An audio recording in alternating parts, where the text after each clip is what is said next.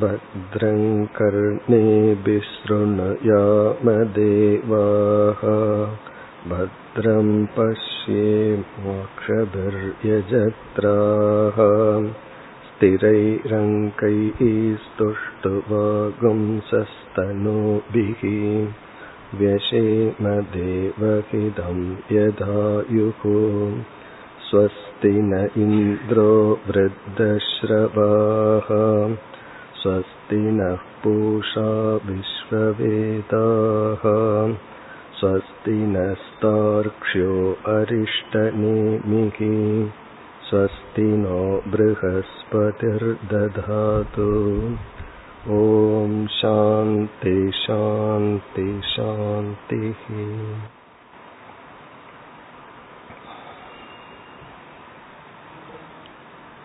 ஆஷ்வலாயனர் என்ற ருக்வேத ஆச்சாரியர் பிரம்மதேவரை அணுகி அதீகி பகவோ பிரம்ம வித்யாம் வரிஷ்டாம், மேலான இரகசியமான சத்புருஷர்களால் நாடப்படுகின்ற பிரம்ம ஞானத்தை எனக்கு உபதேசம் செய்யுங்கள் என்று கேட்டு, எந்த ஒரு ஞானத்தை அடைந்தால் ஒரு மனிதன் அனைத்து பாபங்களையும் நீக்கி மேலான பிரம்மத்தை அடைகின்றானோ அப்படிப்பட்ட ஞானத்தை உபதேசியுங்கள் என்ற கேள்வியை கேட்டார்.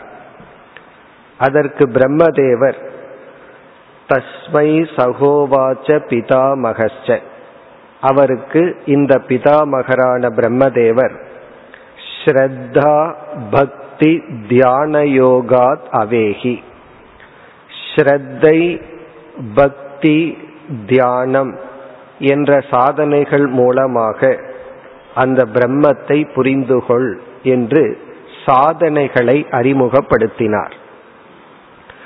இங்கு குறிப்பிட்ட 3 சாதனைகளில் ஸ்ரத்தையை பற்றி நேற்று பார்த்தோம். ஸ்ரத்தை என்பது அறிவை கொடுக்கும் கருவியில் நமக்கு இருக்கின்ற நம்பிக்கை. நமக்கு பல அறிவை கொடுக்கும் கருவிகள் உள்ளன. அதில் ஒரு முக்கியமான கருவியை சப்த பிரமாணம் என்று சொல்கின்றோம். ஒருவருடைய வாக்கியம் ஒருவரிடமிருந்து நாம் காது வழியாக கேட்கும் பொழுது அந்த வார்த்தை நமக்கு ஞானத்தை கொடுக்கின்றது. அதே காது வழியாகத்தான் பொய்யையும் நாம் கேட்கின்றோம். பலர் நம்மிடம் எத்தனையோ விஷயங்களை பேசுகின்றார்கள். சில விஷயங்கள் உண்மையாக உள்ளது, சில விஷயங்கள் பொய்யாக உள்ளது. எந்த காது உண்மையை கேட்கின்றதோ அதே காதுதான் பொய்யையும் கேட்கின்றது. எந்த கண் உண்மையை பார்க்கின்றதோ அதே கண் தான் சில சமயங்களில் தவறுதலாக கயிற்றை பாம்பாகவும் பார்க்கின்றது. சில சமயத்தில் கண் தவறு செய்கின்றதே என்பதற்காக நாம் கண்ணை நம்பாமல் இந்த உலகத்தில் வாழ்வதில்லை. அப்ப நம்ம புரிஞ்சுக்கிறோம், இந்த இடத்துல தான் கண் தவறு செய்கின்றது, மற்ற இடத்தில் கண் உண்மையை காட்டுகின்றது. அதே போல்தான் நாமும் புரிந்து கொள்ள வேண்டும். காது வழியாக கேட்பது அனைத்தும் பொய்யல்ல, சிலதுதான் பொய்யா இருக்கு, சிலது உண்மையாக உள்ளது. அவ்விதம் குருவினுடைய வாக்கியத்திலும் வேதாந்தத்தினுடைய வாக்கியத்திலும் இருக்கின்ற நம்பிக்கை நமக்கு புரியாவிட்டாலும், நம்முடைய அனுபவத்திற்கு முரண்பட்டு தெரிந்தாலும், உபனிஷத் சொல்கின்ற கருத்துக்கள் முழுமையாக உண்மை என்ற நம்பிக்கைதான் ஸ்ரத்தை. இந்த ஸ்ரத்தை என்ற சாதனையுடனும் இரண்டாவதாக பக்தி. பக்தி ஸ்ரத்தைக்கான காரணம். நம் மனதில் உள்ள அன்பை உபனிஷத்திலும் குருவிடத்திலும் வைக்கும் பொழுது அதை பக்தி என்று சொல்கின்றோம். அந்த பக்தி என்ற உணர்வினாலும் பிறகு தியானம் என்ற சாதனையினாலும் இந்த ஞானத்தை அல்லது பிரம்மத்தை பற்றி அறிந்து கொள் என்று உபதேசம் செய்தார். இந்த உபனிஷத்தில் பிரம்மதேவர் தியானம் என்ற சாதனையைத்தான் விளக்கப் போகின்றார். தியானத்தை பற்றி நாம் விரிவாக பார்க்க போகின்றோம். அதற்கு முன் அடுத்த மந்திரத்தில் மோட்சத்தை அடைய எவைகள் சாதனை இல்லை என்ற கருத்தை குறிப்பிட்டு, பிறகு சாதனைகளை படிப்படியாக குறிப்பிட்டு தியானம் என்ற சாதனையை விளக்கப் போகின்றார். இப்பொழுது நாம் மூன்றாவது மந்திரத்தை பார்ப்போம். ந கர்மணா ந பிரஜயா தனேன தியாகே நைகே அமிர்தத்வமானசுகு பரேண நாகம் நிகிதம் குகாயாம் விப்ராஜதே யத்யதயோ விஷந்தி. இந்த மந்திரம் பல உபனிஷத்துக்களில் வருகின்றது. ஆகவே இது ஒரு முக்கியமான மந்திரம் என்றும் கூறலாம். இப்ப இந்த மந்திரத்தில் மோட்சத்திற்கான சாதனை எவை அல்ல என்று கூறப்பட்டு, எந்த ஒரு சாதனை முக்கியமாக இருக்க வேண்டும் என்றும் கூறப்பட்டுள்ளது. அதாவது சாதனை பற்றிய ஞானத்தில் நமக்கு ஒரு முக்கியமான அறிவு தேவைப்படுகின்றது. எந்த ஒரு சாதனையை நாம் எடுத்துக்கொண்டாலும் அந்த சாதனை எந்த அளவுக்கு நமக்கு பயன்படும், அந்த சாதனை எதில் நம்மை கொண்டுவிடும், அதைவிட முக்கியமான கருத்து இந்த சாதனை எதை நமக்கு கொடுக்காது என்ற அறிவு. ஒரு சாதனையை எடுத்துட்டோம் அப்படின்னா இந்த சாதனையை கையாண்டால் எந்த அளவுக்கு அல்லது எதை கொடுப்பதற்கு இந்த சாதனைக்கு சக்தி உள்ளது, பிறகு இந்த சாதனை எதை கொடுக்காது அதையும் நாம் புரிந்து கொள்ள வேண்டும். அப்படி மோட்சத்தை நேரடியாக கொடுக்காத சில சாதனைகள் என்ன, அதை இங்கு பிரம்மதேவர் குறிப்பிடுகின்றார். நம் மனதில் ஒரு பலகீனம் உண்டு. ஒரு சாதனையை கையாண்டு அதிலிருந்து ஒரு சாத்தியத்தை, ஒரு இலக்கை அடைந்து விட்டால் நம்மை அறியாமல் அனைத்து இலக்குகளுக்கும் அதே சாதனையை பின்பற்ற விரும்புவோம். காரணம், அதிலிருந்து ஒரு பலன் கிடைச்சிடுதுன்னா நம்மை அறியாமல் மற்றதற்கும் அதை பயன்படுத்துவோம். இங்கு ஒரு வரையறை குறிப்பிடப்படுகின்றது. இந்த சாதனைக்கு இதுதான் சாத்தியம், இந்த சாதனை இதற்கு மேல பலனை கொடுக்காது, அதற்கு மேல வேறு பலன் வேண்டும் என்றால் வேறு சாதனைக்கு செல்ல வேண்டும். இப்ப இங்கு என்ன செய்கின்றார், நம் மனதை தூய்மைப்படுத்த சில சாதனைகள் சாஸ்திரம் குறிப்பிடுகின்றது. நம் மனதை தூய்மைப்படுத்த என்ன சாதனை குறிப்பிடப்பட்டுள்ளதோ அந்த சாதனை தூய்மைப்படுத்தும் வரைதான் நாம் பயன்படுத்த வேண்டும். தூய்மை ஆனதற்கு பிறகு மீண்டும் அதே சாதனையை பின்பற்றுவது என்பது நமக்கு பயனற்றது. காரணம், தூய்மை அடைந்ததற்கு பிறகும் அந்த சாதனையை நாம் பின்பற்றக்கூடாது. தூய்மை அடைந்ததற்கு பிறகு மனதில் அறிவை கொடுக்கும் சாதனைக்குள் நாம் செல்ல வேண்டும். இங்கு என்னென்ன சாதனையினால் நேரடியாக நாம் மோட்சத்தை அடைய முடியாது என்ற கருத்து முதலில் கூறி, பிறகு வேறொரு சாதனை முக்கியமாக வலியுறுத்தப்படுகின்றது. பிறகு மோட்சத்தின் தன்மையும் இந்த மந்திரத்தில் கூறப்படுகின்றது. எப்படி இந்த மந்திரம் ஆரம்பிக்கின்றது?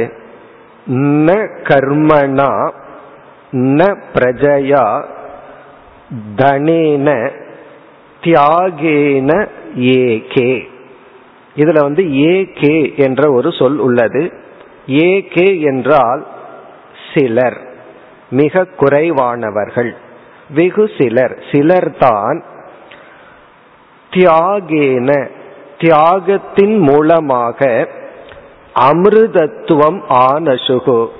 அமிர்தத்துவம் என்றால் மோட்சம், மரணமில்லா தன்மையை அடைந்தார்கள். ஆனசுகுன அடைந்தார்கள், ஏகேன சிலர். சிலர் தியாகம் என்கின்ற ஒரு சாதனையினால், தியாகத்தினால்தான் மோட்சத்தை அடைந்தார்கள். ஆனால் எதனால் அடையவில்லை, அல்லது எதை தியாகம் செய்து அடைந்தார்கள்? இப்ப தியாகம் என்று சொன்னால் அடுத்த கேள்வி வருது, எதை தியாகம் செய்தல் என்ற ஒரு கேள்வி வருகின்றது. ஆகவே இவர்கள் எதை தியாகம் செய்து அடைந்தார்கள், பிறகு தியாகத்தினால் என்ன பலன், அதையும் நம்ம பார்ப்போம். முதலில் ந கர்மணா, கர்மத்தினால் இவர்கள் அமிர்தத்துவத்தை அடையவில்லை, கர்மத்தினால் இவர்கள் மோட்சத்தை அடையவில்லை. ந பிரஜயா, பிரஜயா என்றால் சந்ததியினால், சந்ததியினால் அல்லது உறவுகளினால் இவர்கள் மோட்சத்தை அடையவில்லை. இங்கே பிரஜா என்றால் குழந்தைகள் அல்லது சந்ததிகள் அல்லது ரிலேஷன்ஷிப், உறவுகளினால் இவர்கள் அடைவதில்லை. ந தனேன, தனம் என்றால் பணம், வித்தம், பணத்தினால் இவர்கள் மோட்சத்தை அடையவில்லை. ஆகவே பணத்தின் துணை கொண்டும் இவர்கள் மோட்சத்தை அடையவில்லை, சந்ததியினால் குழந்தைகளினுடைய துணை கொண்டும் இவர்கள் மோட்சத்தை அடையவில்லை, கர்மத்தினாலும் இவர்கள் மோட்சத்தை அடையவில்லை. ஆனால் தியாகத்தினால் சிலர் மோட்சத்தை அடைந்துள்ளார்கள். நம்ம தியாகத்தை இறுதியா பார்ப்போம். முதலில் இந்த மூன்று தத்துவத்தை எடுத்துக்கொள்வோம். கர்ம, பிரஜா, தனம். கர்ம என்றால் என்ன, பிரஜா என்றால் என்ன, தனம் என்றால் என்னன்னு பார்த்துட்டு இந்த மூன்றினால் எதை அடைய முடியும் என்று நாம் பார்த்து, பிறகு இதனால் எதை அடைய முடியாது என்று நாம் பார்த்தால் இந்த மந்திரமானது பூர்த்தி ஆகின்றது. கர்ம என்பது நாம் திட்டமிட்டு செயல்படுகின்ற செயல்கள். கர்ம என்றால் நம்மிடம் உருவாகின்ற செயல்கள். நம்மிடமிருந்து உருவாகின்ற செயல்களை இரண்டா பிரிக்கின்றோம். ஒன்று சாமான்யமான கர்ம, பல் துவக்குதல், காலையில் எந்திரிக்கிறது, நடக்கிறது, நம்ம ரிலாக்ஸ்டா இருக்கிறது. இனி ஒன்று ஒரு திட்டமிட்டு, திட்டமிட்டு என்றால் சங்கல்ப பூர்வமாக செய்தல், அதைத்தான் கர்மன்னு சொல்றோம். இங்க போகணும், இதை படிக்கணும், இதை செய்யணும் என்று நம்ம ஒரு சங்கல்பத்தினால் பிளான் பண்ணி பண்றதைத்தான் கர்ம என்று சொல்கின்றோம். இந்த கை அசைக்கிறது, கால் அசைக்கிறது எல்லாம் மூமெண்ட் அப்படின்னு சொல்றோம். மூமெண்ட்டையும் கர்மன்னு சொல்லலாம். அந்த அசைவை கர்மன்னு சொல்லவில்லை, சிந்தித்து செயல்படுகின்ற செயலைத்தான் கர்மன்னு சொல்றோம். ஏன்னா இந்த உடலே கர்மாத்மகம், அது ஏதாவது ஒரு ஆக்ஷன்ல இருந்துட்டே இருக்கும். உறங்கும் பொழுதும் கூட உள்ளிருக்கின்ற உறுப்புக்கள் எல்லாம் செயல்பட்டு கொண்டிருக்கின்றது. ஆகவே இந்த அனாத்மாவான உடல் என்னைக்குமே கர்மத்துல தான் இருக்கும். அந்த ஒரு அனிச்சை செயல்னு சொல்லுவோம், அதை நம்ம சாஸ்திரத்துல கர்மன்னு சொல்லுவது. அனிச்சை செயல்னா நம்முடைய சாய்ஸ் இல்லாம அதாக நம்ம உடம்புல நடக்கிற செயலை கர்மம் சொல்வதில்லை, திட்டமிட்டு செய்யப்படுகின்ற செயலை கர்ம என்று சொல்கின்றோம். இந்த கர்ம இரண்டு விதமான பலனை கொடுக்கும். ஒன்று திருஷ்ட பலன், இனி ஒன்று அதிர்ஷ்ட பலன். திருஷ்ட பலன்னா ஒரு செயல் செய்தா கண்ணுக்கு தெரிகின்ற ஒரு பலனை கொடுக்கும், பிறகு கண்ணுக்கு தெரியாத ஒரு பலனை கொடுக்கும், அது அதிர்ஷ்ட பலன். இப்ப நம்ம ஒரு பொருள் எடுத்து இனியொருவருக்கு தானமா ஏதோ கொடுக்கறோம், கண்ணுக்கு தெரிகின்ற திருஷ்ட பலன், நம்மிடம் பொருள் போகுது, அவருக்கு பொருள் கிடைக்குது. கண்ணுக்கு தெரியாத அதிர்ஷ்ட பலன் சாஸ்திரம் புண்ணியம் என்று சொல்கின்றது, அது கண்ணுக்கு தெரியாத பலன். அதே போல ஒரு திட்டமிட்டு ஒருவருடைய பொருளை அபகரித்து விடுகின்றோம், திருஷ்ட பலன் என்னன்னா அவருக்கு பொருள் இல்லை, எனக்கு பொருள் கிடைக்குது. அதிர்ஷ்ட பலன் பாபம் என்பது அதிர்ஷ்ட பலன். ஆகவே கர்மம் பாபம் அல்லது புண்ணியம் என்கின்ற ஒரு பலனை கொடுக்க வல்லது. திட்டமிட்டு செய்யப்படுகின்ற ஒவ்வொரு செயலும் பாபம் அல்லது புண்ணியம் என்ற பலனை கொடுக்கும். இந்த புண்ணியத்தை இரண்டு விதத்துல பயன்படுத்தலாம். ஒன்று நம்முடைய மனதை தூய்மைப்படுத்த இந்த புண்ணியம் பயன்படும். இனி ஒன்று இந்த உலக இன்பங்களை அனுபவிக்கவும் புண்ணியம் பயன்படும். புண்ணியம்ங்கிறத பணத்தை போல நினைச்சுக்கலாம், பணத்தை வச்சு என்ன வேணாலும் வாங்கலாம். அதே போல புண்ணியத்தை நம்ம சித்த சுத்திக்காக பயன்படுத்தலாம், அல்லது உலக போகத்திற்காகவும் பயன்படுத்தலாம். இப்ப கர்ம என்றால் கர்ம புண்ணியத்தை கொடுத்து உலக இன்பத்தில் நம்ம ஈடுபடுத்தும், மன தூய்மையை கொடுக்கும். இந்த கர்மம் வாக்கிலிருந்து வர்றத வாச்சிக்கம் கர்மன்னு சொல்றோம். மனதளவுல செய்கின்ற தியானத்தை எல்லாம் மானசம் கர்மன்னு சொல்றோம். இப்ப இறைவனுடைய நாமங்களை எல்லாம் பாராயணம் பண்றோம், ஜபம் பண்றோம், இதெல்லாம் வாச்சிக்கம். அல்லது சேவை செய்கின்றோம், அல்லது உடல் அளவில் நம்முடைய கடமையை செய்கிறோம், இதெல்லாம் காயிகம் கர்மன்னு சொல்றோம். அப்படி உடல் பிரதானமாக, வாக் பிரதானமாக, மன பிரதானமாக வருகின்ற இந்த கர்மங்கள் எல்லாம் நமக்கு புண்ணியம்ங்கிற பலனை கொடுக்கும், பிறகு பாபம்ங்கிற பலனை கொடுக்கும். இனி அடுத்த கேள்வி, புண்ணியத்தை இரண்டு விதத்துல பயன்படுத்தலான்னு சொன்னோம். அது யார் கையில் இருக்கு, அதை யார் முடிவு செய்வது என்றால் அதையும் நம்ம தான் முடிவு செய்கின்றோம். நான் இறைவனை இடத்தில் பிரார்த்தனை செய்கின்றேன், அல்லது இந்த சேவை செய்கின்றேன், இதை ஜபம் பண்றேன், இப்படி தியானம் பண்றேன்னு என்ன சங்கல்பத்துடன் நோக்கத்துடன் செய்கின்றோமோ அந்த நோக்கத்தின் பலன் நமக்கு கிடைக்கும். என்னுடைய மனம் தூய்மை அடையணும், எனக்கு நட்பண்புகள் எல்லாம் வேண்டும், எனக்கு விவேகம் வேண்டும், வைராகியம் வேண்டும் என்ற ஒரு எண்ணத்தில், என்ற ஒரு எதிர்பார்ப்பில் நம்முடைய கர்மங்கள் எல்லாம் அமைந்தால் அதிலிருந்து வருகின்ற புண்ணியம் நமக்கு எதை கொடுக்கும்? எதை கேட்கிறோமோ அதை கொடுக்கும். அறிவு வேணும்னா அறிவு கிடைக்கும், வைராகியம் வேணும்னா வைராகியம் கிடைக்கும்.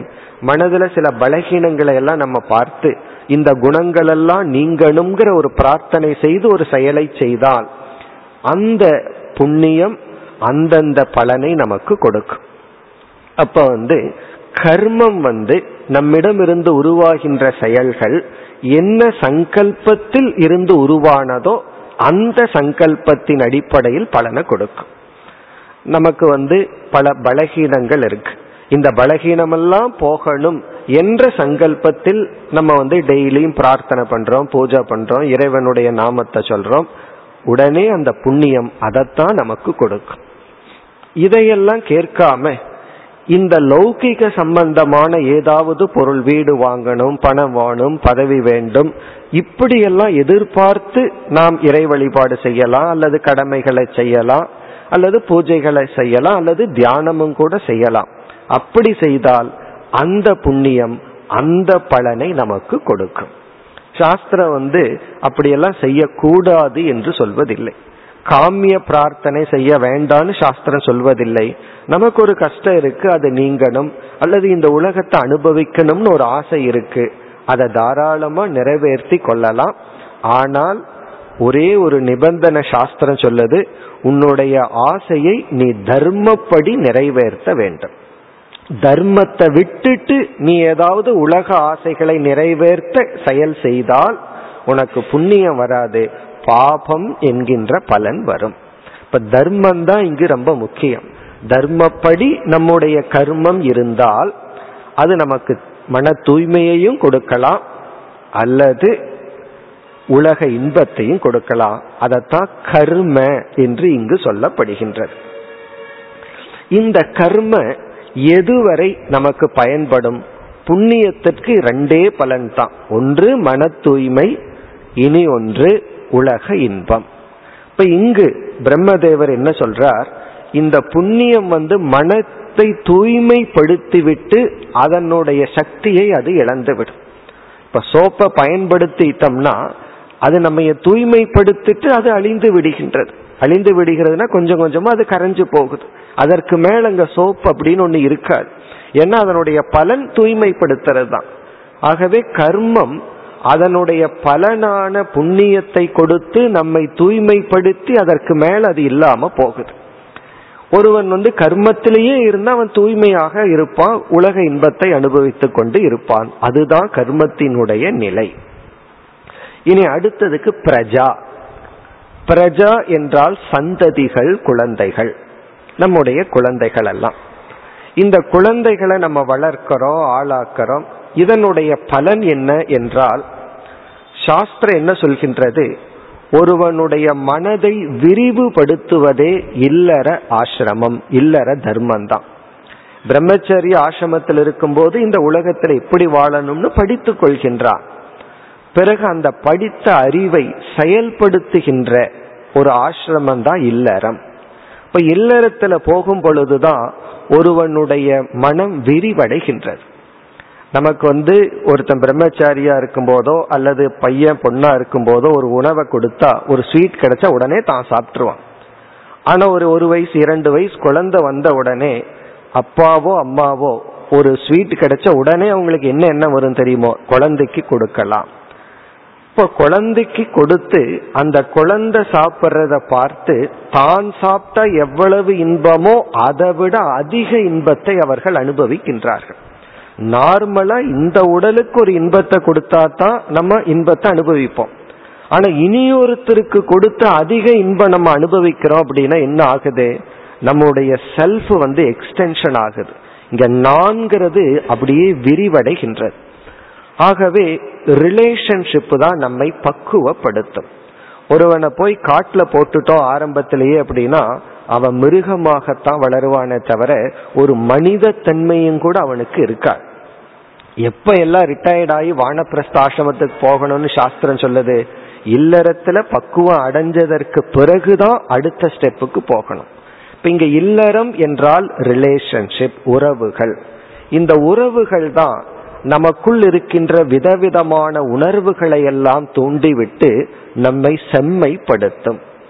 இப்போ ஒரு மனிதனை பார்த்தோம்னா தான் இனி ஒரு மனிதனுக்கு பயம், கோபம், பொறாமை, வெக்கம் இதெல்லாம் வரும். ஒரு காட்டுக்குள்ள ஒருத்தன் இருக்கான், எத்தனையோ மிருகங்கள் எல்லாம் இருக்கு, அதை பார்த்து இவனுக்கு கோபம், பயம் வேணா வரலாம், அல்லது பொறாமை வராது, கோபம் வராது, கருணை வராது, அன்பு வராது, அல்லது வெட்கமும் கூட வராது. ஆனா இனி ஒரு மனிதனோடு தான் மனித உணர்வுகள் எல்லாம் தூண்டப்படுகின்றது. அப்ப பிரஜா என்றால் ரிலேஷன்ஷிப், உறவுகள். ஒரு குழந்தைய வளர்த்தும் பொழுது நம்ம என்ன நினைக்கிறோம்? நான் தான் அந்த குழந்தைக்கு அறிவை கொடுத்து பணத்தை கொடுத்து வளர்த்தினேன்னு நினைக்கிறோம். அது ஒரு கோணத்துல உண்மைதான். இனி ஒரு கோணத்துல அந்த குழந்தைய வளர்த்துறதுனால இவர்களுடைய மனதில் வந்த வளர்ச்சி இருக்கே, அது ஒரு பெரிய வளர்ச்சி தான். இந்த வளர்ச்சி பிரஜையினால் நமக்கு கிடைக்கின்றது. இங்க பிரஜா என்ற சொல் ரிலேஷன்ஷிப், உறவுகள். பல பேர்த்தோட நம்ம ரிலேஷன்ஷிப் வைக்கும் பொழுதுதான் நாம் பக்குவத்தை அடைகின்றோம். இந்த உறவுகளை எல்லாம் துறக்கிறதுங்கிறது ஆரம்பத்துல நாம் செய்யக்கூடாது. போதிய பக்குவத்திற்கு பிறகுதான் இந்த ரிலேஷன்ஷிப்பை எல்லாம் நம்ம விடணும். அதே போல கர்மத்தை எப்ப துறக்கணும்? சித்தசுத்தி அடைகிற வரைக்கும் கர்மத்தை துறக்க கூடாது. அதுதான் பிரஜா. இனி அடுத்தது தனம். தனம் என்றால் பணம். எல்லாத்துக்கும் பணம்னா என்னன்னு தெரியும். இந்த பணத்தினுடைய ரோல் என்ன என்றால், இந்த பணம் நம்ம வாழ்க்கைக்கு இன்பத்தை கொடுக்க அல்லது பாதுகாப்பை கொடுக்க என்னென்ன பொருள்களெல்லாம் தேவையோ அந்த பொருள்களை வாங்கும் சக்தி இந்த பணத்திற்கு இருக்கு. நம்ம பேர் வேதாந்தம் அப்படின்னா பணத்தை விட்டுறணும்னு சொல்லுதுன்னு நினைப்பார்கள். நம்ம சாஸ்திரத்துல பணத்தை லக்ஷ்மின்னு பார்த்து அதை வணங்குகின்றோம். யாரும் ஒரு ரூபாய் நோட்டை காலில் வச்சு முதிக்க மாட்டார்கள். காரணம் என்ன? அது வணங்கத்தக்க ஒன்று. ஆகவே பணம் அப்படிங்கிறது ஒரு சாதனை. இந்த சாதனை எதற்கு பயன்படுகிறதுனா, சுகத்தை கொடுக்க அல்லது பாதுகாப்பை கொடுக்க என்னென்ன பொருள்கள் வேண்டுமோ அந்த பொருள்களை வாங்கும் ஒரு சாதனையாக உள்ளது. ஆகவே பணம் சாதனையினுடைய சாதனைன்னு சொல்லலாம். பணமே நமக்கு இன்பத்தை கொடுக்காது. பசினா பணத்தை சாப்பிட முடியாது. பிறகு எதை நம்ம சாப்பிட முடியும்? சாப்பிடக்கூடிய பொருளைத்தான் சாப்பிட முடியும். அந்த பொருளுக்கு சாதனையாக இருப்பது பணம். இப்ப பணம் இன்பத்திற்கும் வாழ்க்கைக்கு தேவையான பொருளையும் பெறுவதற்கான சாதனை. இதுதான் முக்கியம். பணத்தினுடைய ரோலே இதுதான். பிறகு சில பேர்த்துக்கு பணம் இனியொரு ரோலா பயன்படுது. அது சைக்கலாஜிக்கல் ரோல். உண்மையிலேயே அது ஒரு கற்பனையில வந்த ரோல். அது என்னன்னு சொன்னா, சில பேர்த்துக்கு பணம் கையில இருந்தாவே மைண்டில் ஒரு செக்யூரிட்டி ஃபீலிங் இருக்கு, ஏதோ ஒரு பாதுகாப்பு இருக்கு. பணம் இல்லை அப்படின்னா அந்த பாதுகாப்பு இன்மையை அவர்கள் உணர்வார்கள். ஒரு பாக்கெட்ல ஒரு 1000 ரூபா நோட் இருந்ததுனாவே அவருடைய திங்கிங் நடை உடையே ஒரு மாதிரியா இருக்கும். காலியா வெறும் 10 ரூபா இருந்துச்சுன்னா அவருடைய எண்ணமே ஒரு மாதிரியா இருக்கும். அல்லது இவ்வளவு பணம் நமக்கு இருக்கு, பேங்க்ல இருக்குங்கிற ஒரு தாட், அதுவே ஒரு விதமான ப்ரொடெக்ஷன், ஒரு பாதுகாப்பை கொடுக்கின்றது. அது மட்டுமல்ல, இந்த உலகத்துக்கு பணத்து மேல வேல்யூ இருக்கு. அதனால அந்த பணம் யாருகிட்ட எல்லாம் இருக்கோ அவர்களை இந்த உலகம் மதிக்கின்றது. இந்த செல்வந்தர்கள் என்ன நினைப்பார்கள், எல்லாம் என்ன மதிக்கிறாங்கன்னு நினைக்கின்றார்கள். ஆனா அவர்களுக்கு கிடைக்கிற எக்ஸ்ட்ரா ரெஸ்பெக்ட் அது அவர்களுக்கு கிடைக்கவில்லை. அவர்கள் மதிக்கின்ற பணத்துக்கு தான் அது கிடைக்கும். அவர்கள் பணத்தை ரெஸ்பெக்ட் பண்றாங்க. அந்த பணம் யாரிடத்துல இருக்கோ அவருக்கு அந்த ஒரு மதிப்பு கிடைக்கின்றது. அப்படி இந்த தனம் என்பது இன்பத்திற்காக அல்லது வாழ்க்கைக்கு தேவையான பொருளை வாங்க ஒரு சாதனையாக உள்ளது, அல்லது ஒரு விதமான செக்யூரிட்டி, சைக்கலாஜிக்கல் செக்யூரிட்டி அந்த பணம் நமக்கு கொடுக்கின்றது. பிறகு பணம் இருந்தா சமுதாயத்திலிருந்து ஒரு ரெஸ்பெக்ட் கிடைக்குது, கொஞ்சம் அதிகமான இன்பத்துல நம்ம வாழலாம். இது பணத்தினுடைய பயன். இதையெல்லாம் சாஸ்திரம் நிராகரிக்கவில்லை, இதெல்லாம் ஏற்றுக்கொள்ளப்படுகின்றது. இப்பொழுது கர்ம, பிரஜா, தனம், இந்த மூன்றினுடைய ரோல் என்ன? அதாவது நம்மிடமிருந்து உருவாகின்ற செயல்கள், திட்டமிட்டு செயல்படுகின்ற செயல்கள், அனைத்து சாதனைகளும், பிறகு உறவுகள், பிறகு பணம். இந்த மூன்றும் இவைகளைத்தான் கொடுக்கும். அதுல சந்தேகம் கிடையாது. வேற எதுவுமே இதை கொடுக்காது. பணத்தினால என்ன செய்ய முடியுமோ அது பணத்தினால தான் செய்ய முடியும். உறவுகள்னால என்ன பக்குவம் நமக்கு கிடைக்குமோ அது உறவுகள்னால தான் கிடைக்கும். கர்மத்தினால என்ன பலன் கிடைக்குமோ அது கர்மத்தினால தான் கிடைக்கும். விசாரத்தினாலோ ஞான யோகமோ இந்த எந்த பலனையும் கொடுக்காது. நம்ம வேதாந்த விசாரம் பண்றோம், ஞான யோகத்துல ஈடுபடுகின்றோம். இந்த ஞான யோகம் கர்மம் கொடுக்கிற பலனை கொடுக்காது. இப்ப சாஸ்திரத்தை எல்லாம் படிச்சு மனப்பாடம் பண்ணி உபனிஷத்தை எல்லாம் கரைச்சு குடிக்கிறோம்னு வச்சுக்கோமே, இந்த உபனிஷத் படிப்பு கர்மம் கொடுக்கிற புண்ணியத்தை கொடுக்காது. உபனிஷத் படிப்பு ஒரு ரிலேஷன்ஷிப்னால வர்ற பக்குவத்தை அது கொடுத்து விடாது. உபனிஷத் படிப்பு பணம் என்ன கொடுக்குதோ அதை கொடுத்து விடாது. அதே சமயத்தில் உபனிஷத் கீதையெல்லாம் படிச்சா என்ன கிடைக்குமோ அதை இந்த மூன்றும் கொடுக்காது. இப்ப சாஸ்திர படிப்பு என்ன பலனை கொடுக்குமோ அதை இந்த மூன்றும் கொடுக்காது. சாஸ்திர விசாரம் என்ன கொடுக்காதோ அதை இது கொடுக்கும். அப்படி நாம் பிரித்து புரிந்து கொள்ள வேண்டும். இங்கு பிரம்மதேவர் என்ன சொல்கின்றார், இந்த மோக்ஷம் என்ற ஒன்றை நாம் கர்மத்தினால் மட்டும் அடைந்து விட முடியாது. இங்க மட்டும்ங்கிற வார்த்தையை சேர்த்திக்கணும். ஒருத்த செயல்பட்டு கொண்டே இருந்து புண்ணியத்தை சேர்த்து கொண்டே இருந்தால் இந்த புண்ணியம் இவனை கர்த்தாவாகவும் போக்தாவாகவும் வச்சிருக்குமே தவிர இந்த இரண்டையும் கடந்த ஒரு முக்தனாக மாற்றாது. பிறகு உறவுகள், உறவுகள் ஒரு நிலை வரைக்கும் இவனுக்கு பக்குவத்தை கொடுக்குமே தவிர அதற்கு மேல் அந்த ரிலேஷன்ஷிப்னுடைய ரோல் ஓவர், முடிவடைகின்றது. அதே போல பணமும் அது ஒரு சாதனையினுடைய சாதனமே தவிர அதுவும் இவனுக்கு நிறைவை கொடுத்து விடாது. பணமும் இவனுக்கு மோட்சத்தை கொடுத்து விடாது. பிறகு எது இவனுக்கு மோட்சத்தை கொடுக்க ஆதாரம்? தியாகேன ஏகே. சிலர் தியாகத்தினால்தான் மோட்சத்தை அடைந்தார்கள். அதாவது நம்ம பணத்திலிருந்து போவோம்.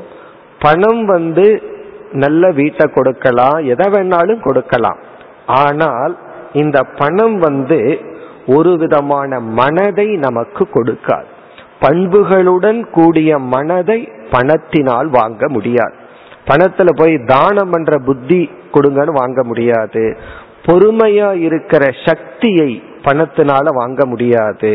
பிறகு மன்னிக்கின்ற சக்தியை பணத்தினால வாங்க முடியாது. இதெல்லாம் எதனால வாங்க முடியும்னா தியாகேன, தியாகத்தினால் தான் சிலர் மோட்சத்தை அடைகின்றார்கள். என்ன தியாகம்? இந்த மூன்றினுடைய தியாகம். இப்போ ஒவ்வொன்றும் எடுத்துக்குவோம். தனத்தினுடைய தியாகம், பணத்தை தியாகம் செய்கின்ற காரணத்தினால் தான் ஒருவன் மோட்சத்தை அடைய முடியும். இதனுடைய பொருள் பணத்தை தியாகம் பண்றதுன்னா என்ன அர்த்தம்? பணத்தை நம்முடைய இறுதி இலக்காக வைக்காமல் இருக்கிறது தான் பணத்தை தியாகம் செய்தல். இந்த மணி அப்படிங்கிறது best servant and bad master அப்படின்னு சொல்லுவார். அது சர்வெண்டா இருக்கிற வரைக்கும் நமக்கு நன்மையை கொடுத்துட்டு இருக்கும்.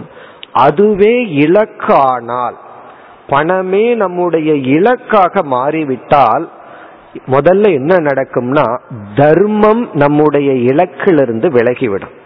பணத்தை லட்சியம்னு ஒரு மனிதன் முடிவு செய்து விட்டால் அதனாலதான் நான் அடைய வேண்டித்ததை அடைய முடியுங்கிறது இவனுடைய உள் லட்சியமாக மாறிவிட்டால் பிறகு மீதி அனைத்துமே சாதனையாயிரும். பகவானே சாதனையாயிருவார், தர்மமே சாதனையாயிரும். அப்படின்னா என்ன அர்த்தம்? தேவையான இடத்துல இவன் தர்மத்தை பின்பற்றுவான், தேவையில்லாத இடத்துல தர்மத்தை விட்டு விடுவான். இப்போ பணத்தை லட்சியமாக கொள்ளக்கூடாது. இப்போ பணத்தினால மோட்சத்தை அடைய முடியாது என்றால் பணம்ங்கிறது ஒரு நேரடி சாதனையும் கூட அல்ல, ஒரு சாதனையினுடைய சாதனை. அந்த லெவல்ல நம்ம பணத்தை வச்சிருந்தோம்னா அந்த பணத்திலிருந்து நாம் பக்குவத்தை அடைவோம். பகவான் ஒருவருக்கு பணத்தை கொடுத்தார் என்றால் அவர் என்ன புரிஞ்சுக்கணும்னா, இந்த பணத்தை எனக்கு கொடுத்து இதை பகிர்ந்து கொள்வதன் மூலமா பகவான் எனக்கு சித்த சுத்தியை அடைய வைக்க விரும்புகிறார்னு அதை பகிர்ந்து கொடுக்கணும். பகவான் ஒருத்தனுக்கு ஏழ்மையை கொடுத்திருந்தா இந்த ஏழ்மையின் மூலமாக நான் தவம் செய்து என்னை சித்த சுத்திப்படுத்த வேண்டும்ங்கிறது பகவான் விரும்புகின்றார்னு சொல்லி அந்த ஏழ்மையை நாம் ஏற்றுக்கொள்ள வேண்டும். ஒரு செல்வம் கிடைச்சா அதையும் நாம் ஏற்றுக்கொள்ள வேண்டும். பணம் வருதே, பணம் அதிகமா இருக்கேன்னு நம்ம பயப்பட வேண்டாம். அந்த பணம் நம்மை தூய்மைப்படுத்தும் சாதனை. பணத்தை சாதனைன்னு புரிஞ்சுக்கிறதா பணத்தினுடைய தியாகம். இப்ப பணத்தை தியாகம் பண்ணுன்னா என்ன அர்த்தம்? அதை லட்சியம் என்கின்ற புத்தியிலிருந்து தியாகம் பண்ணு, அது உனக்கு சாதனை. அந்த சாதனையில நீ இன்பத்தை அனுபவிச்சுக்கோ, செக்யூரிட்டி அனுபவிச்சுக்கோ. அதே சமயத்துல தானம் என்கின்ற ஒரு சாதனையை மேற்கொண்டு உன்னை தூய்மைப்படுத்திக்கொள். இப்ப யாருக்காவது பணம் கொஞ்சம் அதிகமா இருந்ததுன்னா அதை ஷேர் பண்றது மூலமா நாம் மனதை தூய்மைப்படுத்தி கொள்ள வேண்டும். இது பணத்தினுடைய தியாகம். இனி அடுத்தது பிரஜா. பிரஜா என்றால் ரிலேஷன்ஷிப், உறவுகள். இங்கு ரொம்ப ஒரு முக்கியமான கருத்து இருக்கு. நம்ம குழந்தைகளை வளர்த்துறோம். அந்த குழந்தைகளை வளர்த்தும் பொழுதே நமக்கு மனம் பக்குவத்தை அடைகின்றது. குழந்தைகளிட்டிருந்து நம்மிடமிருந்து குழந்தைகள் லேர்ன் பண்றதை விட நம்ம குழந்தைகளிடமிருந்து அதிகமாக கற்றுக்கொள்கின்றோம். ஒரு ஸ்டேஜ் வரைக்கும் தான் ஒரு குழந்தைக்கு தாய் தந்தைங்கிற ஒரு முக்கிய உறவு தேவைப்படுகின்றது. அதற்கு மேல தாய் தந்தையே அந்த குழந்தைகளுக்கு ஒரு நண்பனாக மாறிவிட வேண்டும். தர்மசாஸ்திரத்திலேயே இவ்வளவு வயசு வரைக்கும், 4-5 வயசு வரைக்கும் நம்ம அடிச்சு வளர்த்தனும். அதற்கு மேல அன்பா வளர்த்தனும். அவனுக்கு 16 வயசுக்கு மேல ஆயிடுதுன்னா புத்திரம் மித்ரவத் ஆச்சரியத்துன்னு சொல்லப்படுது. புத்திரனை மித்திரனை போல நடத்தணும். மித்திரன்னா நண்பன். மகனையே அல்லது மகளையே ஒரு நண்பனை போல நடத்தணும்னு சொல்லப்பட்டு. அப்படின்னு என்ன அர்த்தம்? ஒரு தாய் தந்தையினுடைய ரோல் ஒரு 10-15 வயசு வரைக்கும் தான். பிறகு அவர்களே அந்த முக்கிய ரோல்ல இருந்து நண்பர்கள்ங்கிற ரோலுக்கு மாறி கொள்கின்றார்கள். அப்படின்னா என்ன அர்த்தம்? நான் தான் உன்னுடைய அம்மா அப்பா, கடைசி வரைக்கும் நான் சொல்றபடி கேட்கணும். எது வரைக்கும்னா, பையனுக்கு வயசு 60 ஆயிருக்கும், இவங்க நான் சொல்றத கேட்கணும், நீ எங்க போனாலும் என்கிட்ட சொல்லிட்டு போகணும், என்கிட்ட கேட்காம எதுவும் செய்யக்கூடாது. அவனுக்கு அவனோட பையன் காலேஜில் படிச்சுட்டு இருப்பான். இவன் என்ன நினைச்சிட்டு இருப்பாங்க, இன்னும் நான் தான் அம்மா, நான் தான் அப்பா. அப்ப ரிலேஷன்ஷிப் என்றால் அது ஒரு குறிப்பிட்ட காலம் வரைக்கும் தான் அந்த ஸ்பிரிட் ஆஃப் ரிலேஷன்ஷிப் இருக்கு. அதற்குள்ள நம்மளும் வளர்ந்தரணும், அவர்களும் வளர்ந்து விடுவார்கள். நம்ம வளரலைன்னா அவங்க வளர்ந்துருவார்கள். இப்ப நம்ம என்ன பண்ணணும்? அந்த உறவை தியாகம் செய்ய வேண்டும். அப்படின்னா என்ன அர்த்தம்? தாய்ங்கிற உரிமையை மனதளவில் தியாகம் செய்ய வேண்டும். தந்தைங்கிற உரிமையை தியாகம் செய்ய வேண்டும். நான் தான் இந்த குழந்தைய வளர்த்தி ஆளாக்குன அப்படிங்கிற எண்ணத்தை தியாகம் செய்ய வேண்டும். பிறகு என்ன என்ன நமக்கு வரணும்? இறைவன் இந்த ஜீவர்களை என்னை பக்குவப்படுத்தும் பொருட்டு எனக்கு கொடுத்துள்ளார்கள், அந்த கடமையை நான் செய்து முடித்துள்ளேன்னு சொல்லி அந்த உறவுகளிலிருந்து விலகி கொள்ள வேண்டும். அதுல நல்ல உறவு அந்த ஃப்ரெண்ட்ஷிப். அதனாலதான் இந்த ஸ்லோகத்துல குழந்தையே நண்பனா வளர்த்தனும், நண்பனை போல நடத்தணும்னா சொன்னா என்ன அர்த்தம்? இந்த ஃப்ரெண்ட்ஷிப் அப்படின்னா டிபெண்டன்ஸ் இல்லாத ரிலேஷன்ஷிப். பார்க்கிறோம், we are happy together, இல்லையா இருந்தாலும் சந்தோஷமா இருக்கிறோம். எந்த உறவுலையுமே டிபெண்டன்ஸ் வந்துடுதுன்னா, சார்ந்திருக்கின்ற நிலை வந்தா அந்த உறவுல ஒரு இன்பம் இருக்காது. அதனாலதான் ரொம்ப வயதானவர்கள் குழந்தைகளை சார்ந்திருக்கும் போது அந்த ரிலேஷன்ஷிப்ல ஒரு மகிழ்ச்சி இல்லை. அதே போல எந்த ஒரு உறவுலையுமே அந்த சார்ந்து இருக்கிற தன்மை இருக்கக்கூடாது. ரிலேஷன்ஷிப்புக்கு லட்சணமே இரண்டு இண்டிபெண்ட் பர்சன் டுகெதரா சூஸ் பண்ணி இருக்கிறது தான் ரிலேஷன்ஷிப். அந்த ஒரு நிலை நமக்கு தேவை, வர வேண்டும்.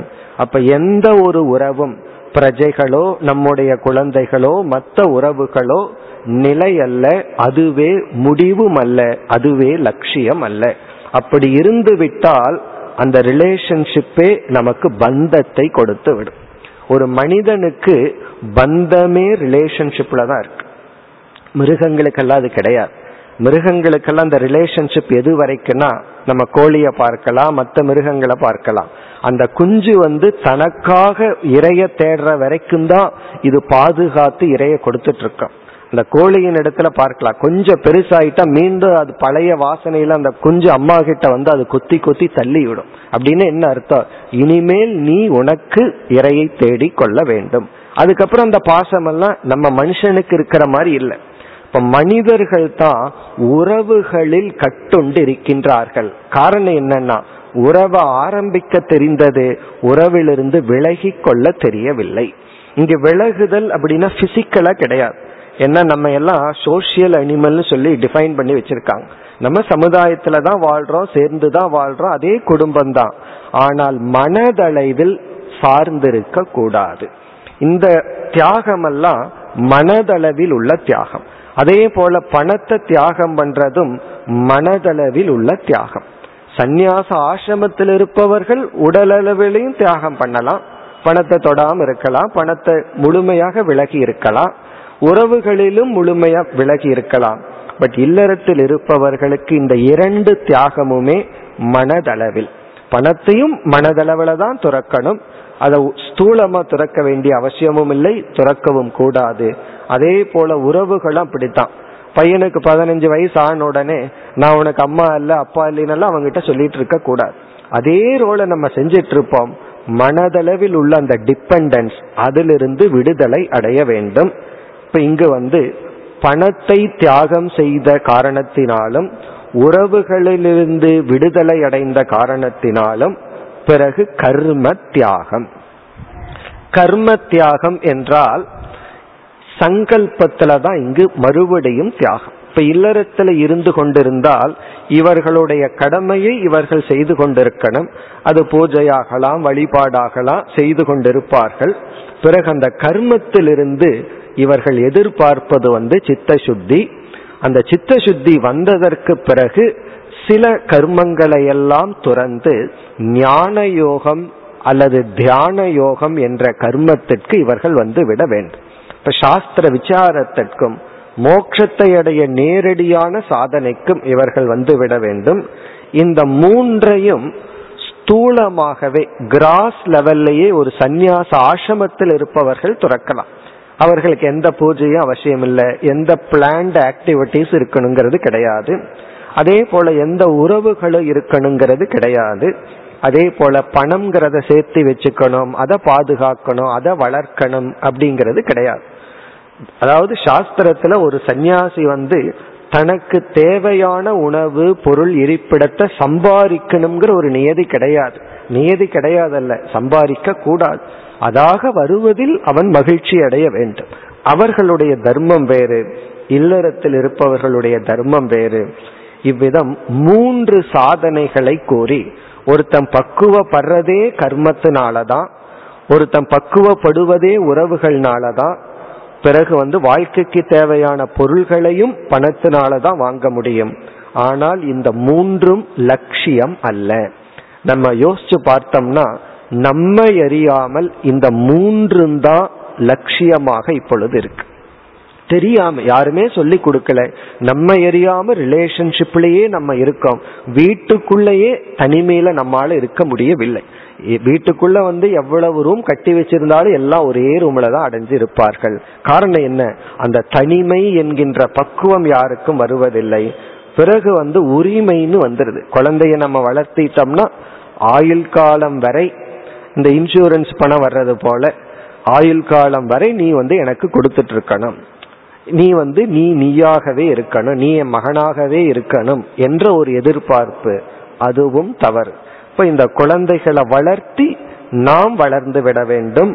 பணமும் நம்முடைய லட்சியம் அல்ல, பிறகு செயல்களும் நம்முடைய லட்சியம் அல்ல. பிறகு தியாகேன, தியாகத்தினால்தான் சிலர் அமிர்தத்துவத்தை, மரணமற்ற நிலையை அடைகின்றார்கள். இந்த தியாகம்ங்கிற சொல்லுக்கான பொருள் எந்த ஒன்றை நாம் மதிக்கின்றோமோ, நம்ம வேல்யூ பண்றோமோ, அதை மேலான நன்மைக்காக விட்டு விடுதல். அதுக்கு பேரு தான் தியாகம். இப்ப தியாகம் அப்படிங்கிறது எதை நான் வேல்யூ பண்றனோ. தியாகம்ங்கிறது ரொம்ப ரிலேட்டிவ். அதாவது ஒன்றை நான் மதிக்கவே இல்லை, ஒன்றை எனக்கு வேல்யூவே இல்லை அப்படின்னா அதை விடுவதற்கு பேரு தியாகம் அல்ல. எதை நான் விடுறேனோ அது என்னால் மதிக்க கூடியதா இருக்கணும், விரும்பத்தக்கதா இருக்கணும். இந்த தியாகம் பண்ணும் பொழுது ஆரம்பத்தில் நம்ம மைண்டில் ஒரு இழப்பையும் ஒரு பெயினையும் ஃபீல் பண்ணணும். அதுக்கு பேரு தான் தியாகம். இப்ப தியாகம்ங்கிற சொல்லுக்கு அர்த்தமே, தியாகம் செய்கின்ற நேரத்துல மனதுல ஒரு இழப்பை நம்ம ஃபீல் பண்ணாதான் தியாகம். நம்ம எப்போ ஒரு இழப்பை ஃபீல் பண்ணுவோம்? எதை நம்ம விரும்பி இருக்கிறோமோ அது நம்ம விட்டு போனாதான். நம்ம எரியாமல் பணத்தை தான் லட்சியமா நினைச்சிருக்கிறோம். அது லட்சியம் இல்லை என்று சொல்லும் பொழுதே பல சமயத்துல தேவையில்லாத வர்ற பணம், அல்லது பணத்தை அதிகமா சேகரிச்சுக்கிறதுக்காக செலவிட மாட்டோம். இப்ப அங்கும் ஒரு தியாகம் உண்டு. பிறகு அதை விட பெரிய தியாகம், பணமாவது ஜடப்பொருள், பெரிய தியாகம் உறவுகள். நம்ம குழந்தைகளையே வளர்த்தி அதனுடைய இஷ்டத்துக்கு விடுறது, அது ஒரு பெரிய தியாகம். இந்த குழந்தைகளுக்கு பிரிஞ்சிருக்கிறதே ஒரு தியாகம். பிறகு தேவையற்ற செயல்களை எல்லாம் துறந்து விடுவதும் ஒரு தியாகம்தான். இதை பண்ணா உனக்கு புண்ணியம் வரும், இந்த சண்டிஹோமம் பண்ணா உனக்கு புண்ணியம் வரும், இந்த யாகம் பண்ணா புண்ணியம் வரும்னு சொல்லும் பொழுது ஒருவனுக்கு பக்குவம் எனக்கு அந்த புண்ணியம் எல்லாம் வேண்டாம், எனக்கு எந்த புண்ணியமும் வேண்டாம், எனக்கு தேவை வேறொன்று என்று சில கர்மங்களை துறந்து, பிரஜைகளை துறந்து, தனத்தை துறந்து தியாகத்தினால் சிலர் மோட்சத்தை அடைகின்றார்கள். இனி இரண்டாவது வரியில் அந்த மோட்சத்தினுடைய லட்சணம் கூறப்படுகின்றது. பரேன நாகம் நிகிதம் குகாயாம். நாம் அடைகின்ற மோட்சம் எப்படிப்பட்டது என்றால் பரேன நாகம். நாகம் என்றால் சொர்க்கம். இது சொர்க்கத்தை காட்டிலும் மேலானது. இதுவும் ஒரு புதிய அறிவு தான். நம்மை அறியாமல் மோட்சம் அப்படிங்கிறது சொர்க்கலோகத்துக்கு போறது தான் அப்படின்னு நினைக்க தோன்றும். மோட்சம்னா இந்த உலகம் நமக்கு சம்சாரம், இந்த உலகம் எனக்கு துயரத்தையே கொடுத்துட்டு இருக்கு. மோட்சம்னா நான் வேறொரு உலகத்துக்கு போவேன், அந்த உலகத்தில் இருக்கிற எதுவுமே என்ன துயரப்படுத்தாது. இப்ப நம்ம என்ன முடிவு பண்ணியிருக்கோம்? இந்த உலகம் என்னை துயரப்படுத்துகின்ற ஒரு இடம், ஸ்தானம். சொர்க்கம் அல்லது பிரம்மலோகம்ங்கிற ஒரு லோகம் என்னை துயரப்படுத்தாத இடம் அப்படின்னு நம்ம நினைச்சிட்டு இருக்கோம். ஆனா உண்மை என்னவென்றால் இந்த உலகம் நம்மை துயரப்படுத்தும் சாதனை அல்ல. நம்முடைய மனதுதான் அறியாமையில துயரப்பட்டுட்டு இருக்கு. ஞானிக்கு இதே உலகம்தான். மோட்சத்தை அடைஞ்ச ஜீவன் முக்தனா இருக்கிறவனுக்கு இதே உலகம்தான். இப்ப இந்த உலகம் துன்பத்திற்கான காரணம் அல்ல. வேற எந்த லோகத்துக்கு போனாலும் இதே மனசோட போனோம்னா அந்த லோகத்திலையும் நம்ம துயரப்பட்டுட்டு தான் இருப்போம். இதே மனசோட சொர்க்கலோகத்துக்கு போனோம்னா அங்க யாராருக்கு என்னென்ன கிடைக்குது, எந்தெந்த தேவர்கள் எதை சாப்பிட்றாங்கன்னு பார்த்துட்டு பொறாமப்பட்டுட்டு இருப்போம். நமக்கு கிடைச்சதை சாப்பிட்டு சந்தோஷமா இருக்க மாட்டோம், யாருக்கு வேற என்ன கிடைக்குது. இப்ப இதே மனதோட எந்த லோகத்துல போனாலும் சம்சாரம் தான். ஆகவே சொர்க்கலோகம்ங்கிறது கொஞ்சம் புண்ணியம் பண்ணா இதை விட அதிகமா இன்பத்தை அனுபவிக்க கூடிய ஸ்தலம் அல்லது ஸ்தானம். இப்ப பரேன நாகம் என்றால் இது சொர்க்கத்தையும் கடந்தது நாம் அடைய போகின்ற மோட்சம். இந்த மோட்சத்தை அடைஞ்சவனுக்கு உனக்கு சொர்க்கலோகம் வேண்டுமா பிரம்மலோகம் வேண்டுமான்னு அவன் வேண்டான்னு ரிஜெக்ட் பண்ணுவான். ஏன்னா இந்த லோகமே எனக்கு சொர்க்கலோகம்தான், இந்த லோகத்திலேயே நான் மகிழ்ச்சியா இருக்கும் போது எனக்கு எதற்கு வேறு ஒரு இடம். அப்ப இது இடத்தை கடந்தது பரேன நாகம். சரி, இது இடங்களையெல்லாம் கடந்ததுன்னா நான் எதை அடைஞ்சா எனக்கு மோட்சம் கிடைக்கும், நான் எதை அடைய வேண்டும், என்னுடைய லட்சியம் என்ன? நிகிதம் குகாயாம். இதைத்தான் நம்ம நேற்று ஆச்சரியம்னு பார்த்தோம். புதிதா ஒன்ன நம்ம தெரிஞ்சிட்டா நம்ம மனசுல ஒரு ஆச்சரியம் வரும், புதிதா ஒன்ன பார்த்தா ஆச்சரியம் வரும். அர்ஜுனனுக்கு விஸ்வரூபத்தை பார்த்த உடனே ஆச்சரியம் வந்தது. அதே போல இது நம்ம ஏதோ ஒரு மோட்சத்தடையணும், மேலான லட்சியத்தடையணும். அது எங்கினா நிகிதம் குகாயாம், நாம் அடைய வேண்டிய தத்துவம் நம்முள்ளேயே இருக்கின்றது. நிகிதம் குகாயாம்னா நாம் நம்மைத்தான் அடைய வேண்டும். கடைசியில நம்ம சுத்தி உலகமெல்லாம் சுத்தி எல்லாம் தியாகமெல்லாம் பண்ணி நம்ம யாரை அடைஞ்சு ரிலாக்ஸ்டா அமருவோம்னா நாம் நம்மை அடைய வேண்டும். இதுல இருந்து என்ன தெரியுதுன்னா நாம் நம்மை இழந்துள்ளோம், அதை நாம் அடைய வேண்டும். யத் விப்ராஜதே யதயக விசந்தி, விசந்தினா அடைகின்றார்கள். யதயகன சாதகர்கள், எப்படிப்பட்ட சாதகர்கள்? தியாகத்தை செய்த சாதகர்கள். அதாவது கர்ம பிரஜா தனம். இந்த பணமா பாசமா அப்படின்னு வந்தா ஃபர்ஸ்ட் பாசந்தான்னு சொல்லுவோம், ஏன்னா பணத்தை விட பாசந்தான் முக்கியம். அடுத்த கேள்வி பாசமா பக்தியான்னு வந்தா என்ன பண்ணணும்? பாசத்தை விட்டுட்டு பக்திக்கு போகணும். அதே போல தனத்தை விட்டுட்டு ரிலேஷன்ஷிப்புக்கு வரணும். பலர் பணத்தினாலதான் நல்ல உறவுகளை எல்லாம் விட்டு விடுவார்கள். நல்ல ரிலேஷன்ஷிப் இருக்கும், அதாவது சித்தப்பா மாமா அப்படின்னு நல்ல உறவுகள் எல்லாம் இருக்கும். ஒரு சிறிய பொருளை விட்டு கொடுக்காததுனாலேயே ஒரு நல்ல உறவை இழந்திருப்பார்கள். நம்மளும் இழந்திருப்போம், மற்றவர்களும் நம்மை இழந்திருப்பார்கள். அப்ப நம்ம பிரையாரிட்டி எதற்கு போச்சுன்னா பணத்துக்கு போய் உறவை விடுறோம். சாஸ்திரம் சொல்லுது, நீ பணத்தை விட்டுட்டு உறவை தேர்ந்தெடுத்தா அதுதான் இன்டெலிஜென்ட். ஏன்னா உறவு தான் முக்கியம், பணம் இருந்து என்ன பிரயோஜனம்? நம்ம சுத்தி எல்லா பணமும் இருக்கு, நமக்கு அன்பு செலுத்த, நம்முடைய அன்புங்கிற உணர்வை பகிர்ந்து கொள்ள யாருமே இல்லை என்றால் அது நரகம். அதனாலதான் இப்ப பெட் தெரப்பின்னு வந்திருக்கு. நம்ம பணத்துக்கு ப்ரையாரிட்டி கொடுத்து உறவுகளை எல்லாம் விட்டுட்டோம், உறவு செலுத்துறதுக்கு யாருமே இல்லை. அதனால மனம் பாதிக்கப்பட்டு சில டாக்டர்ஸ் என்ன சொல்கின்றார்கள், உன் மனசு சந்தோஷமா இருக்கணும்னா நீ வீட்டுல நாய் வளர்த்து பூனை வளர்த்துன்னு சொல்றாங்க. ஏன் நாயையும் பூனையும் வளர்த்து சொல்றாங்க தெரியுமோ? நீ உன்னுடைய மாமா மச்சான் அண்ணன் தம்பி எல்லாத்தையும் பணத்துக்காக அடிச்சு விரட்டிட்டு உனக்கு யாருமே அன்பு செலுத்த ஆட்கள் இல்லை, நீ தனிமைப்பட்டு விட்டாய். இப்போ உன்னுடைய உறவுகளை எல்லாம் எக்ஸ்பிரஸ் பண்றதுக்கு உனக்கு என்ன வேணும்னா அது என்ன அடிச்சாலும் நாய் திரும்பி திரும்பி வந்துடுது. ஆகவே அதுக்கு அறிவு இல்லை.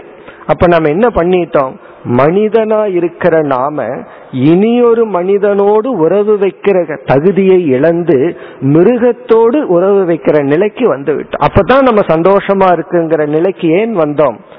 தனம் பணம் பிரதானமான காரணத்தினால். அதை தியாகம் பண்ணாதான் நல்ல உறவுகள் கிடைக்கும். பணத்தை விட்டு கொடுக்கும் பொழுதுதான் நல்ல ரிலேஷன்ஷிப் நமக்கு கிடைக்கும்.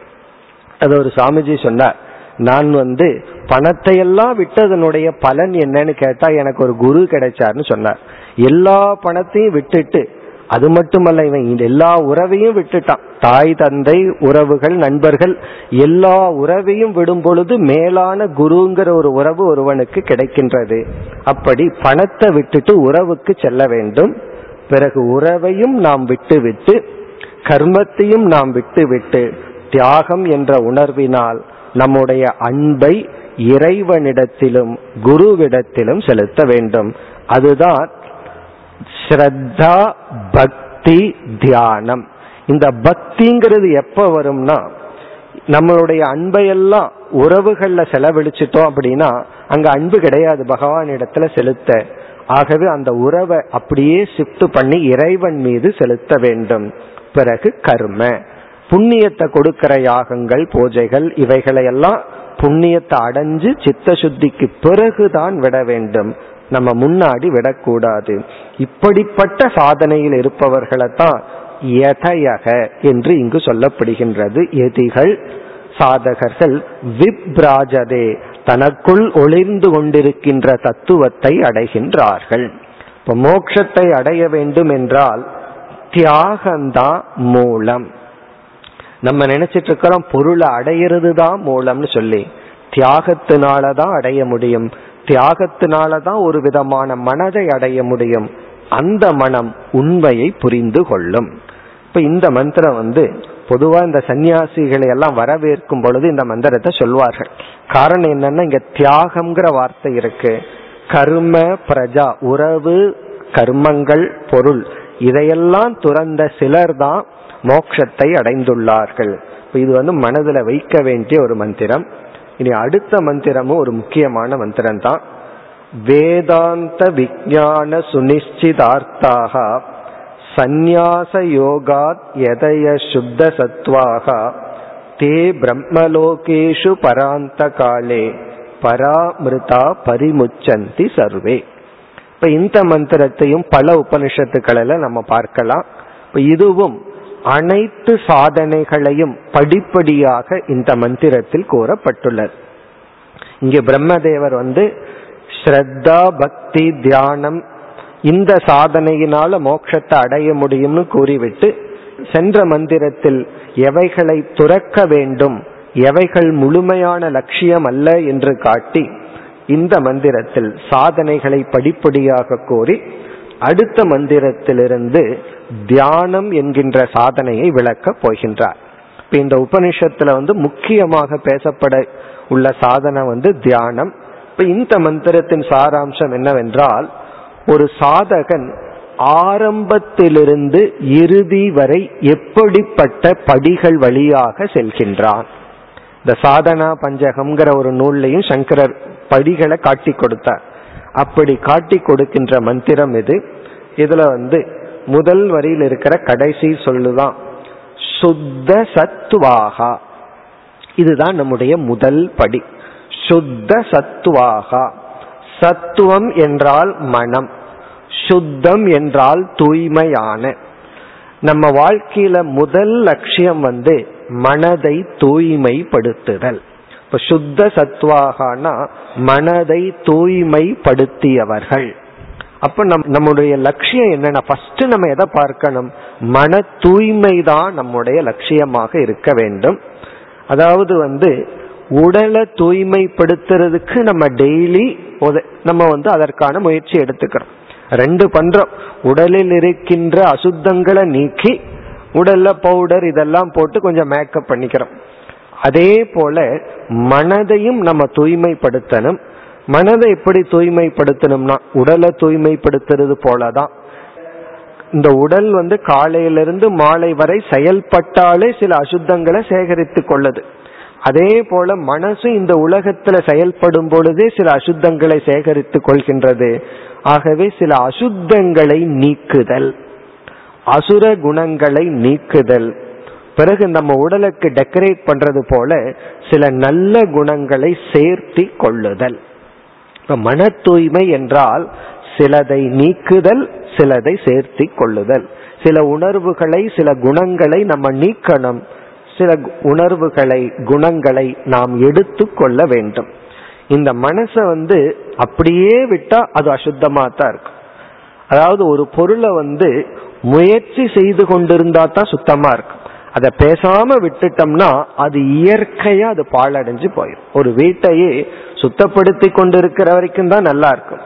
அதை கண்டுக்காம விட்டா அது இயற்கையா அதுல என்ன ஆகும், யாரும் செல்ல முடியாதபடி அது அசுத்தத்தை அடைந்துவிடும். இப்ப மன தூய்மைக்கு நாம் முக்கிய கருத்தை கொடுத்து அல்லது முக்கியத்துவத்தை கொடுத்து அதற்கான முயற்சியில் ஈடுபட வேண்டும். உண்மையிலேயே இதுதான் கஷ்டம்.